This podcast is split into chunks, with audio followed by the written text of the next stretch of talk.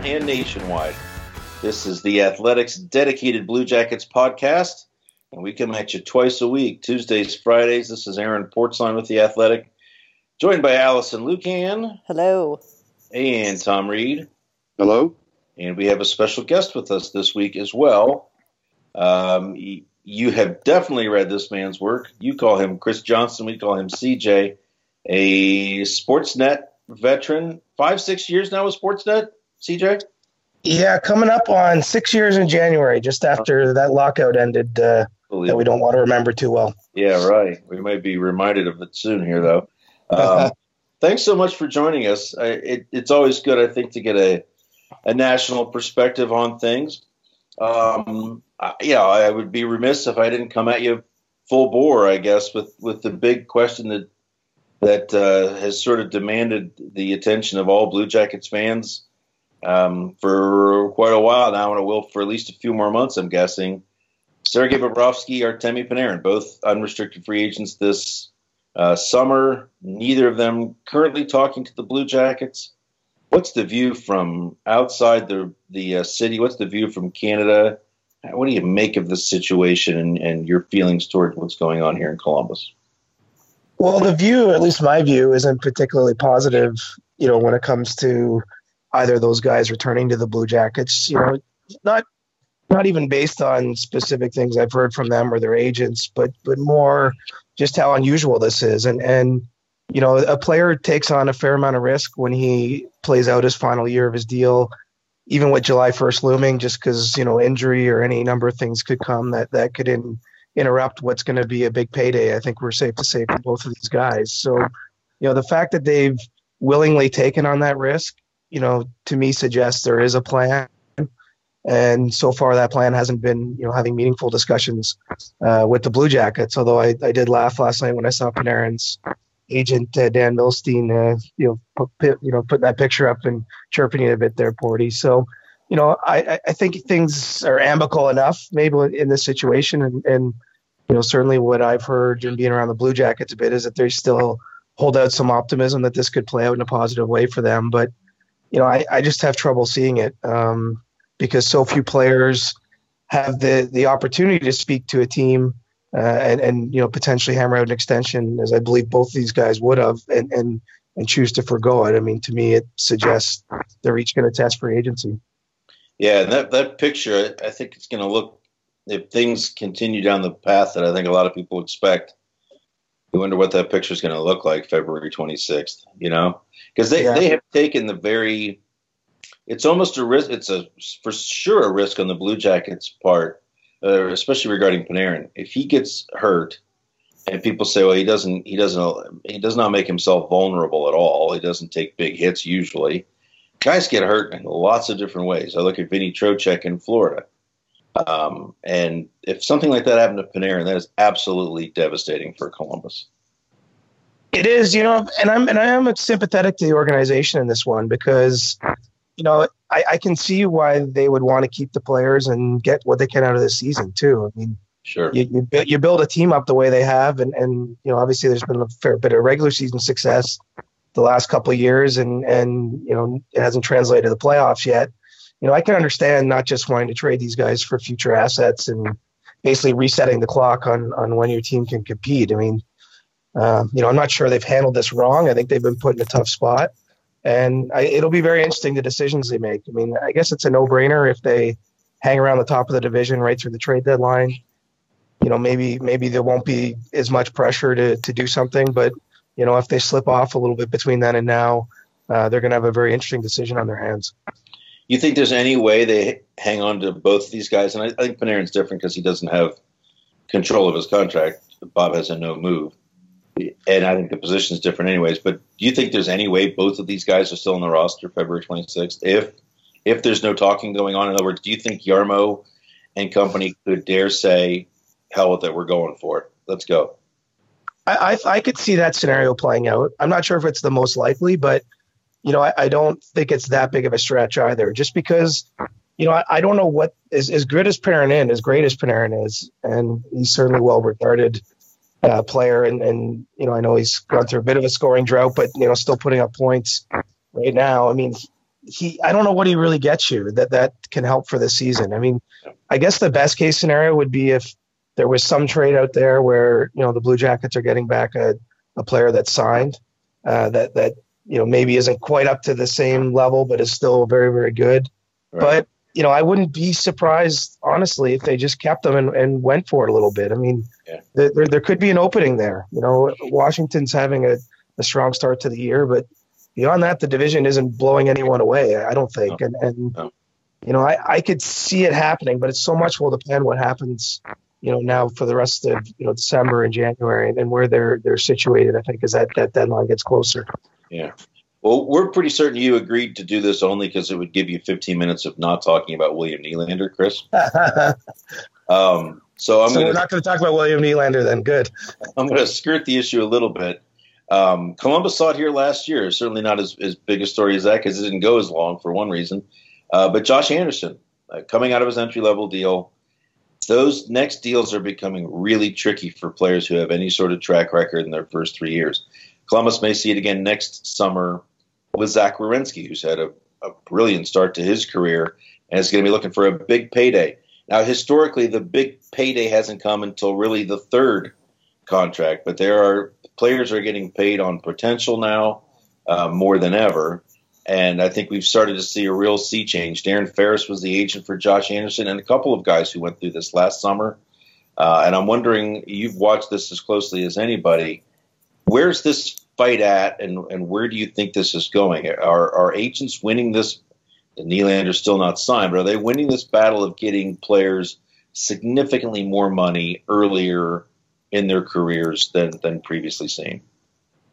Well, certainly a few agents have won that battle. I, I look at the Leon Draisaitl contract, even Jack Eichel's contract. I mean, obviously Jack's a you know a player drafted right at the top of the draft who's shown a lot of potential, but you know to get 10 millions times eight years uh, after just two years in the league to get that extension then was probably a, an aggressive play from Buffalo. Not necessarily the wrong play, but you know, it's an example of where a player has been able to jump right into his big money long term deal, you know, rather quickly into his career. And and so I do think that the landscape has changed a little bit, and, and where the divide comes is that not everyone's willing to acknowledge it's changed. So certainly the agents are pushing that idea that that those type of contracts, first of all, have have shot the, the worth of an RFA or Group Two free agent up, and and not all the teams are saying that. Some of the teams are still pointing to the numerous other deals. I mean, if you look at most of the stars of the last 10 years signed either five or six years in their second deal and, and, and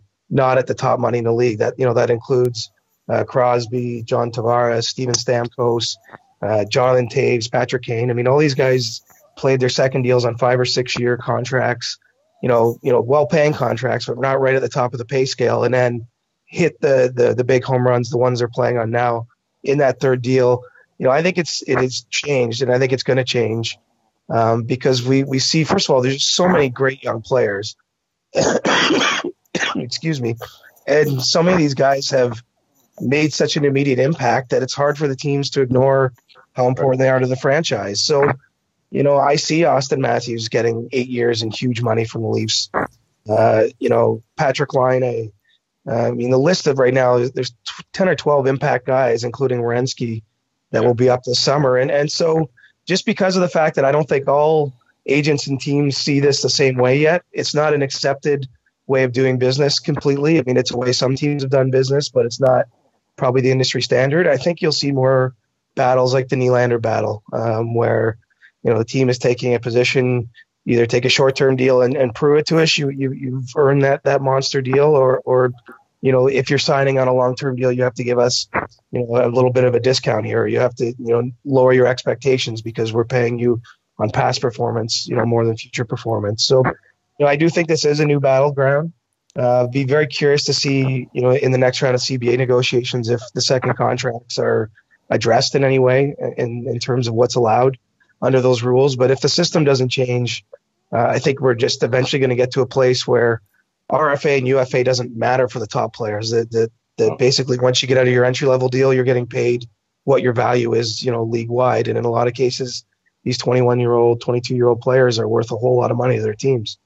And you can imagine some of the spats going on at the GM meetings between those who have no problem forking over UFA type money to RFA players because I know a lot of GMs resent that. That they're, for sure they're going through the fight and other teams aren't willing to.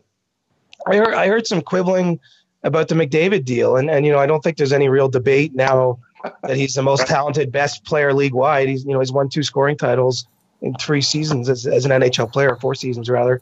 But but you know he signed twelve and a half million times eight, and and a lot of you know GMs were saying, well that that isn't fair based on past market value, even though you know he's unquestionably good, you know a great player, and that's probably had some trickle down effect where you know a lot of guys say I'm not McDavid, but I'm you know seven eighths of McDavid, and, and and all of a sudden that that you know amount is more. So you know there's always complaining about deals that get handed out, and you know I think that we're going to see so many probably in the next year uh, that that potentially by the time if we were doing this podcast a year from now, it will be just more of an accepted practice that you, you can't fight these guys that are your your difference making players, you know, that are so young. Wow. Interesting. Tom, you got a question for our guest? Yes, Chris. Normally, I, I, think a lot of national guys, when they talk about the Blue Jackets, at least the performance on the ice, they've got to do a lot of background research and uh, just kind of bone up and make sure they're they're caught up to speed because they aren't necessarily a marquee franchise. But in talking with you, uh, kind of around the rink, the, over the last couple years, as they've gotten better, you've watched them a lot. And, and can you can you tell our listeners kind of why that has developed over the last two or three years with this team? Well, I, I, got pretty intrigued, you know, when they went on that long long winning streak that that year. Is that two seasons ago? Yeah. Uh, and that's and you know I was wondering, is this real? Is this team, you know, is this is this you know because sometimes we see things that aren't sustainable, and I just got kind of curious in the Blue Jackets. So you know, I, am certainly not watching as much as the listeners and, and, and as you guys that, that covering the team, but you know, I, I they're sort of like one of these teams when they're on and I'm at home, it, you know, I, I, usually flip them on for a little bit of time. Uh, you know, and I don't really know why that is. It's it's not, uh, it, it's not. You know, I'm not cheering for them or anything, but I, I just am kind of curious about them. And I think sometimes when you watch a team, you, you start to fall. It's like it's like if you watch a show, you start to know some of the storylines a little better, and you know, you're just you're just following along and seeing what's happening. So, I would say certainly from the Eastern-based teams, I've I've probably watched them a disproportionate amount uh, the last two seasons or so, and and um, you know, I, I just there's something about it. I, I'm not just because I'm on your podcast. I love going to Columbus. It's just maybe because they're maybe a little bit undercover nationally. Uh, that's that's added to my interest. I, I, can't really put my finger on it exactly, but uh, you know, I've, I've uh, I'm always watching this, the, the Blue Jackets. You know, the nights I'm home if they're playing. Uh, you got a chance to see them up close uh, the last this last week. The Blue Jackets obviously just played the Leafs. They split they split two games, and just your impressions of, of some maybe some of the players on this team. We've obviously talked a lot about off off the ice going on with Bobrovsky, Panarin. But uh, anyone catch your eye? Uh, who's caught your eye here in the games that you've happened to see recently? Well, it was hard for me to miss Pierre Luc Dubois, you know, and and you know, I'm, I'm pretty impressed by this guy. He had a place, I, can't remember off the top of my head, on my, my Calder ballot last year. He was among my, my finalists, and, you know, in what was a really good Calder class. And, you know, I just think that, man, what a home run for the organization to have picked him where they did when, when it, you know, really wasn't the consensus pick at the time. And, you know, even the whole, the whole thing with Jarmo being finished and Puljujarvi, you know, the guy he passed off being finished. Um, you know, that I, I really, I thought he played well in those games uh, and and made a difference. And you know, he was even someone the Leafs players were talking about a little bit. I think his his respect level around the league is is going up a little bit as guys get to, to see him more and and learn more about him. Um, you know, I, I, I, you can't really miss Cam Atkinson these days. It feels like he's scoring goals every time I turn on my TV. Um, you know, the, the the blue line has been interesting because you know the pairings. That was one thing I didn't realize when I went to the game. The pairings had been moved around. I think they've since been moved back around. Uh, but you know, seeing you know Werenski and Jones split up for a little while there, you know, was something that caught my eye. And and you know, it it, just uh, you know, I thought that the Jackets played well. They deserved to win the game in Toronto for sure. Um, you know, the Leafs felt that they may they might have deserved the other one. So maybe the hockey gods or whatever you the, the regression gods, uh, you know, even that went out for you, whatever you want to call it. But um, you know, I, I think Columbus is very good, and and it probably answers back to the original question about you know, do you keep Bobrovsky or Panarin? Is you know, you have to assess if you're management, I think what kind of opportunity you have and be realistic about how good you are. And it's, it's a league where it's sometimes hard to tell, uh, which teams are, are good. But I, you know, I, I think the Blue Jackets are good again. Is basically my my simple take on, on seeing them a few times, and and you know they can certainly compete uh, with a team like the Leafs, which is as we're talking right now, 17 and eight, and off to a, a pretty good start in their own right. Allison? yeah, CJ, I wanted to ask you too from a national perspective. You know, one of the questions I always get asked when, whenever I'm interviewed is always the torts question, right? What's it like to cover John Tortorella? And you know, we, like you said, see him day in and day out changing up some things. But from a national perspective, have you been surprised or impressed that he's been able to get this kind of success out of the group? And do you do you see change in him, or, or do you think, from your perspective, it, it is same old torts, and he's just finding a way to be effective right now in Columbus? Well, see, I'm admittedly seeing him in snapshots because it's yeah. only a few times a year that I'm I'm really standing in a press conference, you know, setting with him. But I see definite change in those situations. I mean, those Rangers years, you know, it's a long time ago. People mellow. Maybe Torts has done it on purpose and changed. You know, I'm not sure what it's what we can point to, but but I find him a mellower version of the guy that that you know everyone used to see battling Larry Brooks on on those, those clips. So, um, you know, I'm surprised too because honestly, I remember I was driving to Buffalo probably for a Leafs game the day the, that the Jackets hired Torts, and I remember seeing it come across and going, Torts, really? Like, that's your choice? But, you know, he's he and they have proven me wrong. And, and that that won't be the first or the last time, I'm sure. Uh, because, you know, it seems to have worked pretty well. I mean, the ultimate test, I suppose, will be, you know, if, if this team can take the next step and have some playoff success and build on what they've done. But, you know, I, I, I, I've got a soft spot for him, I have to say. I mean, it depends what you want as a media member from the coach. I mean, some people like to have a cozy relationship. You know, I, I, find that when he's in the mood, he answers questions pretty well. Uh, you know, he had he gave a great media session in Toronto, and then uh, the morning before the game in Columbus, you know, a couple days later, I thought he was very expansive, including on a question about John Tavares, and, and that kind of surprised me because you know I know he doesn't always like talking about players on the other team, and and so you know I've always found him to be rather fair. I don't mind when he gets curt, but you know I'm not there every day like you guys, and I'm sure there's times uh, on, on both sides of the mic, uh, it, it, can be a frustrating experience. But you know, I, I, find from someone who drops in from time to time, uh, he's he's actually not all that bad to deal with, and, and maybe the the bark is a little louder than the bite. are you uh, are you surprised at all to see the way this team plays, given kind of the reputation he brought of you know the old play heavy block shots?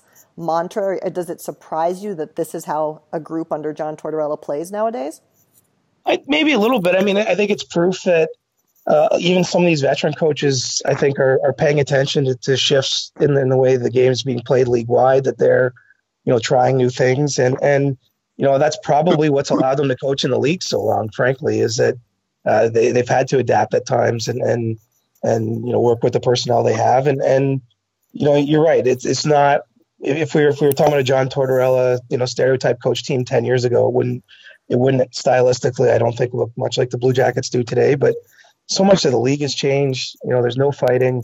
There's there's there's very little hitting compared to I think what there once was, and there's a lot more skill. And and you know, some hockey traditionalists don't like that.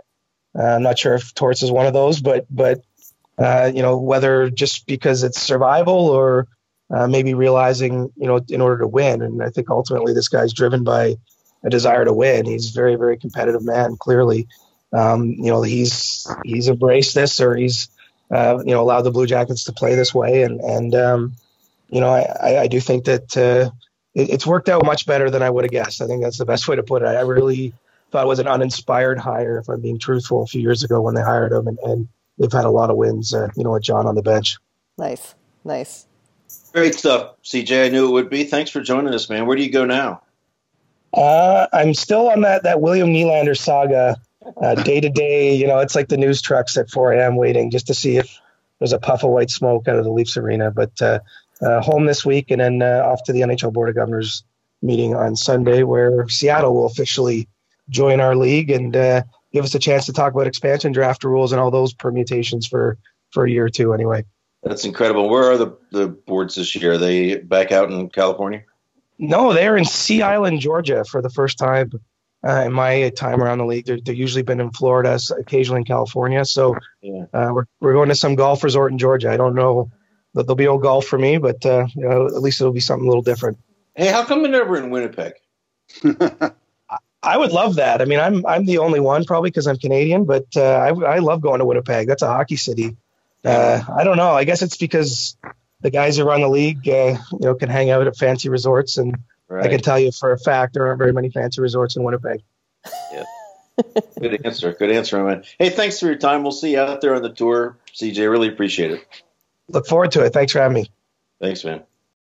So to the Blue Jackets specifically now, uh, it came to our attention. We learned yesterday that that uh, the agent for Artemi Panarin, Dan Milstein, was in Detroit on Sunday. Met with the Blue Jackets brass on Sunday. In fact, picked up picked up assistant general manager Bill Zito at the airport in Detroit.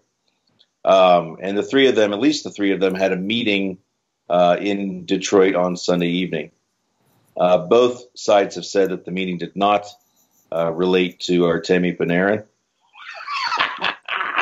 um, which so which suggests that there were flights made to Detroit so that they could discuss Vladislav Gavrikov. And I'm not asking you to believe that they are. Uh, so, anyways, um, Panarin, of course, remains unsigned. There's no signs yet that he is willing to negotiate with the Blue Jackets, but there uh, there is a thought within the Blue Jackets that maybe not all hope is lost. So the window that becomes very important now, apparently, is in late January when the Blue Jackets have their five day break. They have an All Star break in there. They have like nine days off, which is really strange in the middle of the season. Uh, so, if I'm getting my dates right, I believe it's like January 20th to January 29th or so. Anyways, in that window, the, the, the two sides are going to meet. Now, I don't think the minutes of the meeting have been plotted just yet, but that seems to be a logical time when the Blue Jackets are going to need to have an answer. Okay, one month now before the February 25th trade deadline. Where is this going? Because if he's not willing to sign here, now they have to start weighing the very real possibility of trading him. Uh, so, boy, you know, th- this is where it's at. I don't think there's any any new developments yet. It's just that things are starting to come more into focus. We're now less than three months from the trade deadline. Um, it's going to be really. It's only going to get more intense. The teams handle it very well up to this point. That this, along with the Bobrovsky situation, but it is only going to get more intense. And I think uh, late January and February is going to be a really, really tense time around this club. I just think it is, and it won't be a media creation. It'll be the the reality of the situation. Tom, you were with this team last night, seven to five, a, a wild win in Detroit.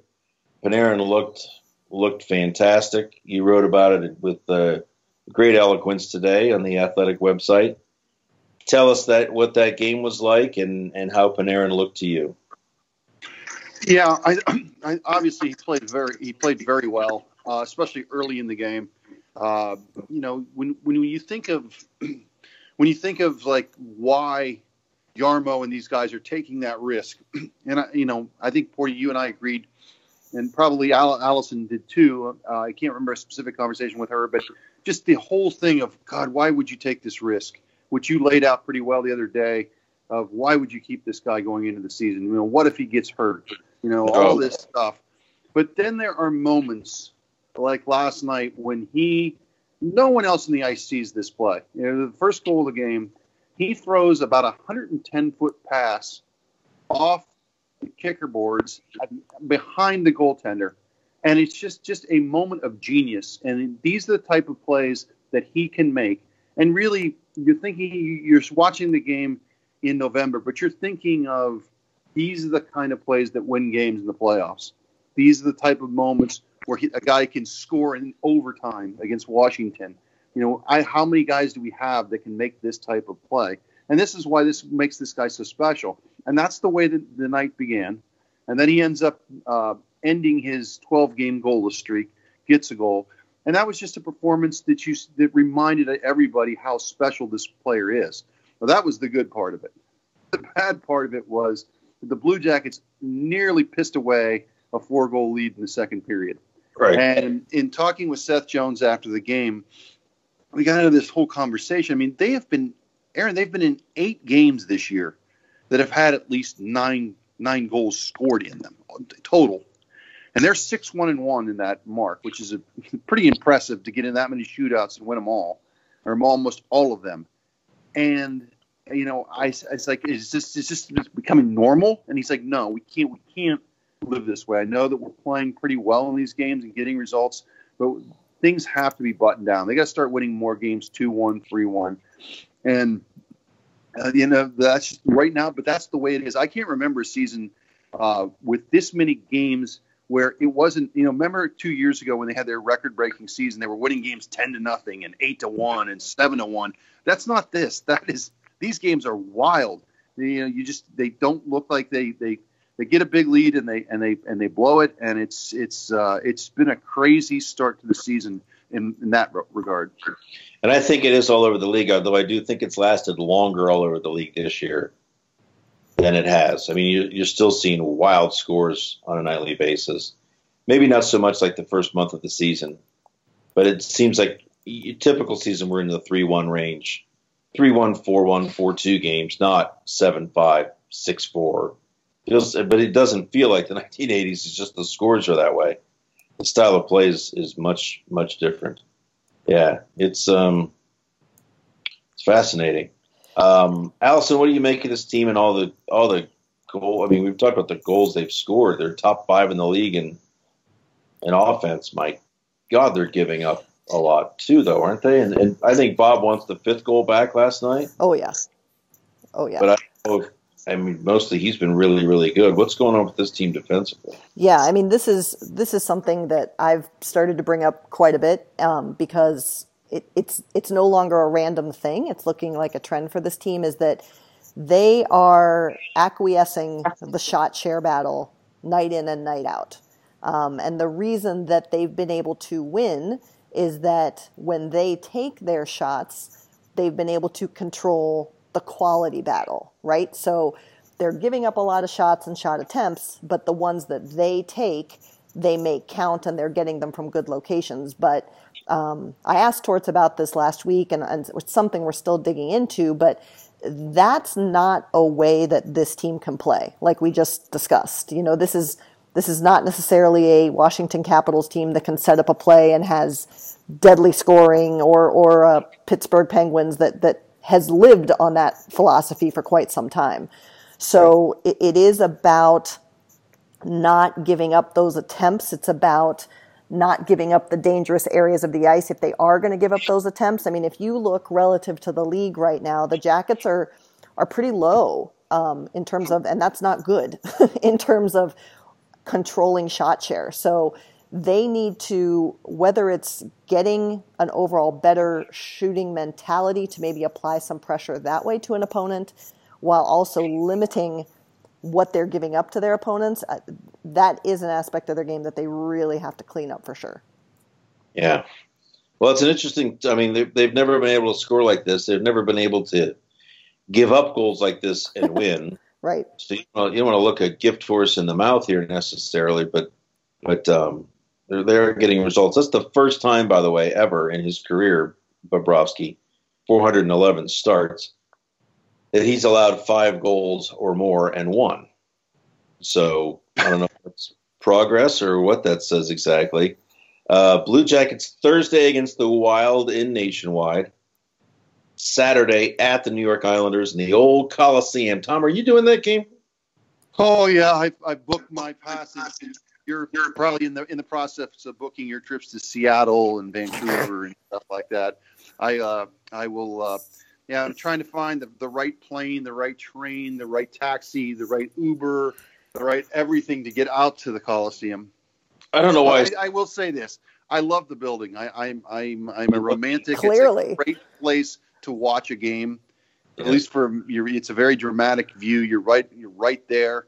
Yes. Uh, good lord, getting getting to the Coliseum is is tough. Yes, I do love the fact that you you ask for it and then bitch about it the whole season.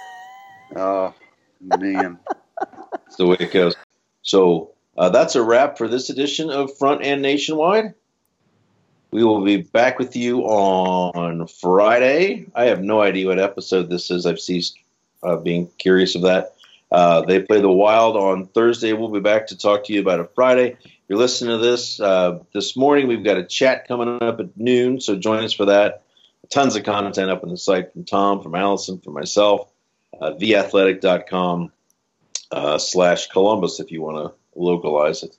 Uh, thanks so much for your time. Thanks for listening. Thanks for reading. And we'll talk to you again on Friday.